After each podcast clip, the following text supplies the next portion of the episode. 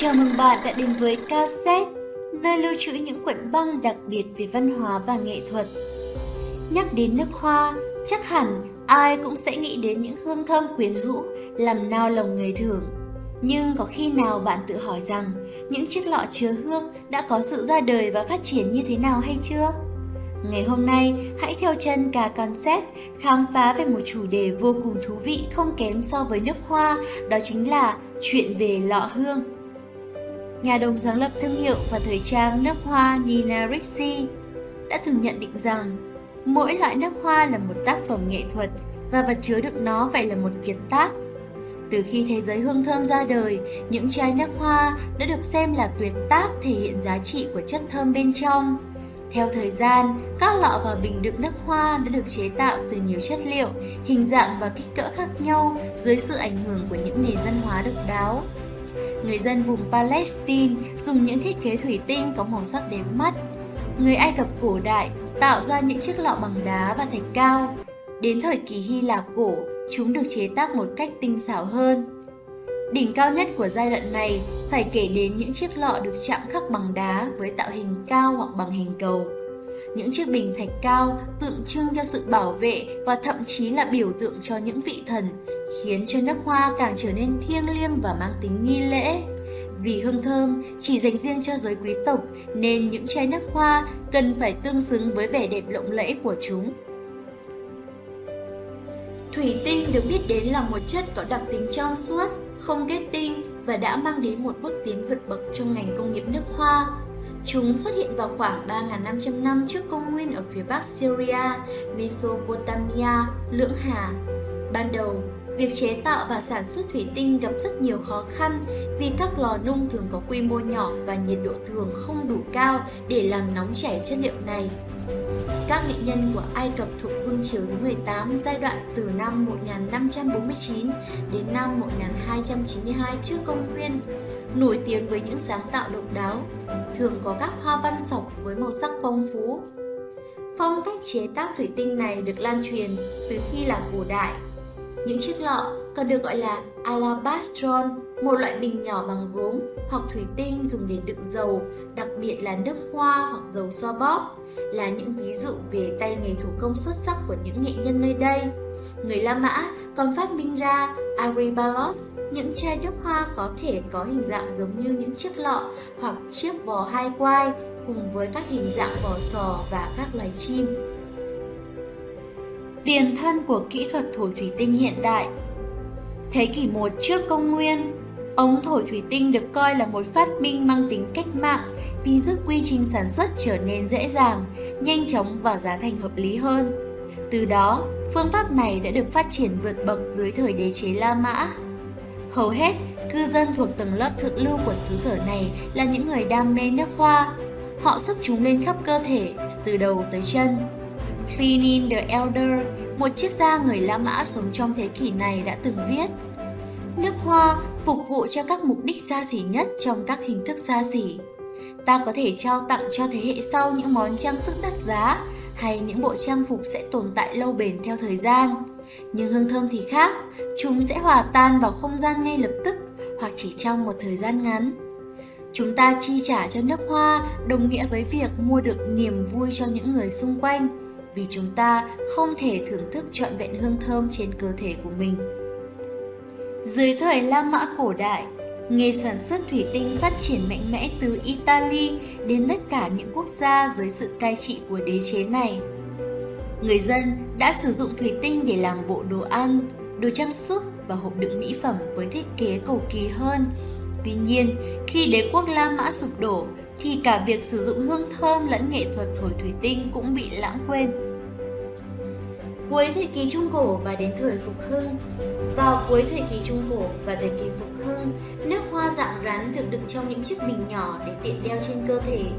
Nước hoa dạng lỏng thì được đựng trong những chiếc lọ được thiết kế cầu kỳ và bắt mắt. Venice, Ý được biết đến là nơi sản xuất những chiếc bình thủy tinh tinh xảo, đẹp mắt theo phong cách được gọi là Cristallo, có nghĩa là thủy tinh trong suốt. Hình thức này lan rộng khắp châu Âu trong suốt thời kỳ phục hưng khi cả ngành chế tạo nước hoa và thủy tinh đều trở nên phổ biến. Vào thế kỷ 16, Catherine de Medici trở thành hoàng hậu Pháp. Bà xuất giá sang Pháp cùng một chế tác gia cá nhân là Renato Bianco. Ông đã thành lập cửa hàng nước hoa tại Paris và mở đầu cho công cuộc phát triển nước hoa tại thành phố thủ đô này. Những chai nước hoa cuối thời Trung Cổ và Phục Hưng dần được hồi sinh, thể hiện sự sang trọng và tay nghề kỹ thuật không ngừng phát triển của các nghệ nhân. Những chai lọ của giới quý tộc được làm từ vàng và chạm khắc bằng đá hồng ngọc. Các chai lọ đựng nước hoa trong thế kỷ 18 cũng đa dạng như các loại hương. Nước hoa được đựng trong những lọ quả lê kiểu Louis XIV. Chai lọ thủy tinh ngày càng phổ biến, đặc biệt ở Pháp với sự khai trương của xưởng Baccarat vào năm 1765 và rất nhiều xưởng thủy tinh khác tập trung ở Saint Louis. Thợ kim hoàn gia công chạm khắc vàng bạc, trang trí ngọc thạch và thạch anh trên các chai lọ. Người ta không còn theo trường phái Hoa Mỹ mà học hỏi theo mỹ nghệ Trung Quốc đương đại hoặc theo trường phái tự nhiên của Russell. Chẳng hạn như những lọ sứ Chantilly được tô điểm những chi tiết lấy cảm hứng từ văn hóa Trung Hoa hay sản phẩm của xưởng thủ công Saint Cloud nổi tiếng với phương pháp mạ vàng. Tuy nhiên, nói về đồ sứ thì Pháp không thể nào so được với các xưởng của Đức, Áo và Anh. Xưởng Chenzi chuyên làm các lọ sứ mang hình người, hình thú và hoa quả, mà đầu của người hay thú chính là nút đậy. Các lọ sứ của xưởng Westwood thì chuyên về những họa tiết trắng và xanh. Xưởng Miles ở Đức đi tiên phong trong việc cẩn đá quý lên gốm với các họa tiết Rococo, họa tiết phương Đông, các hình hoa quả và chiến trận. Thế kỷ 18 cũng là kỷ nguyên của hộp đựng mỹ phẩm có tên gọi Necessaire. Những hộp nhỏ xinh này không chỉ dùng để đựng các loại chai lọ mà còn có chỗ để đồ cá nhân như bút vẽ mắt, bàn chải răng, cây cạo lưỡi và dụng cụ vệ sinh tai. Năm 1870, Vòi xịt được phát minh bởi một người sành ăn uống tên là Rilas Savarin, trở thành sáng tạo mang tính bước ngoặt cho việc sử dụng nước hoa thời kỳ này. Người ta thậm chí còn phát minh ra khuôn đúc cho phép những người thợ tạo hình cho khối kim cương đặc biệt này. Đến năm 1837, kỹ thuật chạm trổ kim loại như vàng, bạc trên thủy tinh ra đời. Năm 1844, kỹ thuật pha màu là điểm nhấn khiến thủy tinh không còn đơn điệu và nhàm chán, có thể nói rằng những sản phẩm và thiết kế đặc sắc nhất xuất hiện trong khoảng 1845 đến năm 1850. Phong cách Rococo và nghệ thuật lãng mạn Thiết kế các lọ nước hoa tại châu Âu vào thế kỷ 18 bị ảnh hưởng nặng nề bởi các phong trào thời trang và nghệ thuật. Được chế tác bằng thủy tinh, sứ hoặc thậm chí là thủy tinh trắng giả làm sứ. Những chai nước hoa không còn là sự quan tâm duy nhất của những người giàu có Thương mại ngày càng phát triển và việc mua bán hàng hóa của tầng lớp trung lưu châu Âu ngày càng nhiều. Họ quan tâm đến những mặt hàng xa xỉ. Nước hoa lúc bấy giờ không còn là thứ quý hiếm bậc nhất mà được sản xuất với mục đích thương mại, đa dạng hơn và giá thành cũng hợp lý hơn cho nhiều khách hàng. Các thiết kế được lấy cảm hứng từ phong cách Rococo và nghệ thuật lãng mạn. Người ta quan tâm tới những chiếc lọ nước hoa được trang trí lộng lẫy, chỉn chu và đẹp mắt. Việc sản xuất những chiếc bình đựng nước hoa cũng không còn là độc quyền của Ý, mà thay vào đó là những thành phố hàng đầu thế giới như London, Vienna cũng đã thiết kế công nghệ này. Các chế tác từ nước Mỹ Các sản phẩm đồ thủy tinh xuất hiện khá sớm tại các thuộc địa của Mỹ. Xưởng sản xuất đầu tiên được thành lập tại Jamestown, Virginia vào năm 1608. Vào thế kỷ 19, Cuộc cách mạng công nghiệp đã tạo điều kiện thuận lợi cho việc sản xuất hàng loạt đồ thủy tinh. Người Mỹ thay vì chọn những thiết kế cổ điển, họ đã tạo ra những chiếc lọ độc đáo, mới mẻ để khắc họa vẻ đẹp của thứ chất lỏng được ấp ủ bên trong. Được lấy cảm hứng từ phong cách tân nghệ thuật, những chiếc lọ được trang trí và khắc chạm bằng đá quý, nhưng chính thủy tinh mới mang nét quyến rũ vĩnh cửu. Nghệ thuật hiện đại và thương mại vào thế kỷ 20, một số tên tuổi nổi tiếng nhất trong lĩnh vực thủy tinh và nước hoa đã tạo dựng danh tiếng cho đến ngày nay. Nhiều lọ nước hoa của thế kỷ 20 có bộ phận phun xương, một phát minh vào cuối thế kỷ 19 giúp tạo ra tia xịt mịn từ chất lỏng. Những chiếc lọ với thiết kế đặc biệt là dấu hiệu nhận diện các thương hiệu nổi tiếng một ví dụ hoàn hảo là Chanel No. 5, một loại nước hoa được giới thiệu vào năm 1921 bởi nhà thiết kế Coco Chanel, được thiết kế đơn giản và sang trọng. Đến những năm 1930 đã xuất hiện những thiết kế nhỏ gọn và tiện lợi để những người phụ nữ hiện đại dễ dàng mang theo bên mình. Nhắc đến thế giới của những loại nước hoa, nổi tiếng nhất vẫn là Baccarat và Lalique. Baccara có tuổi đời nhiều hơn, nhưng Lalique lại là cái tên được săn lùng và giành giật tại các phiên đấu giá. Baccara, Baccara, xưởng thủy tinh được thành lập dưới sự bảo trợ của vua Louis XV năm 1764 tại Lorraine, đóng vai trò quyết định trong ngành sản xuất chai lọ nước hoa tại Pháp. Đây cũng là thương hiệu đầu tiên bắt tay với những nhà sản xuất nước hoa danh tiếng nhất. Ban đầu, người ta sản xuất lọ nước hoa cho Obigen, Espinat, Guerlain và Violet. Suốt thời gian này, những chai nước hoa chỉ có hình dáng của một lọ đựng thuốc đơn giản.